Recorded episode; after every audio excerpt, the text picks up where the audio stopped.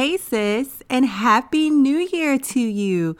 I'm so glad that you are joining me in the new year.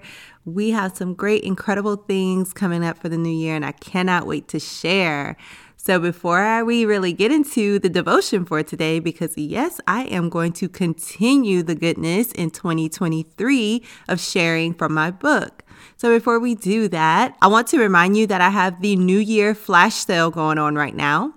Right now, you can get 23% off the books. That's the digital and paperback copy. Plus, you can get 23% off the journal. So now is a perfect time to buy for the new year. I know you want to get your hands on a good devotion to read for 2023. And this is it because it's going to take you through the entire year. And if you're on your healing journey, it's going to walk you through step by step. I want to remind you that you get 60 full days of dealing with the hurt, and then you go into growing with God, and then you go into finding yourself again. And I'm telling you, it's just so good. And perhaps by that point, you might be ready to date again, maybe, maybe not, but we go into preparing for future relationships. And then this month, we're actually going to read from part five, which is gaining wisdom. And I'm super excited about that one. I'll explain in a minute. But don't forget, go to my website, CandiceABaddies.com, grab your copy. Today is the last day. It started yesterday, which is New Year's Day. I announced it last week. And use the promo code new 23 at checkout to get 23% off your purchase, okay? So that's new 23 is the promo code and get 23% off the books, digital or paperback copy and the journal. Don't miss it because it ends tonight at midnight. So, thank you guys so much for showing up again today because last week I needed a little R&R, y'all. No lie, like I had to recoup and honestly, it wasn't enough time to recoup, but 2022 was something serious. And it was so it was such a good year but it had its own set of challenges throughout the year because you cannot grow without some resistance without some challenges and so it was such an incredible year i achieved all of my goals, which is amazing in itself. And I'm just excited to see what God is going to do this year with what was produced last year. So let's get into today's devotion. So, like I said, we're going to be reading from part five of the book. So, y'all, I want to tell y'all, I almost skipped this part of the book because it's a small part of the book. I want to say it's only about 13 or so, 13 or 14 devotions in this section. It's the smallest part of the book. And I was about to skip it because the new year, I wanted to go straight into purpose. But my spirit was like, no, you need to do gaining wisdom for January. And, you know, as I thought about it and meditated on it, it was like, you know, you're right. Like, this is actually like a very key part of your journey, becoming wise and not like with worldly wisdom, but with godly wisdom. And so I'm really excited to be reading from this section of the book today because I think I probably overlooked it a lot during the process because it's such a small part, like I said, but it is such a rich part.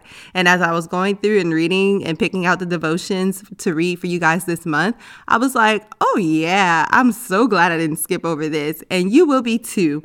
So let's go ahead and get into it. Today I'll be reading day 255 from my book, Goodbye Heartbreak, Hello Purpose, a 365 day devotional.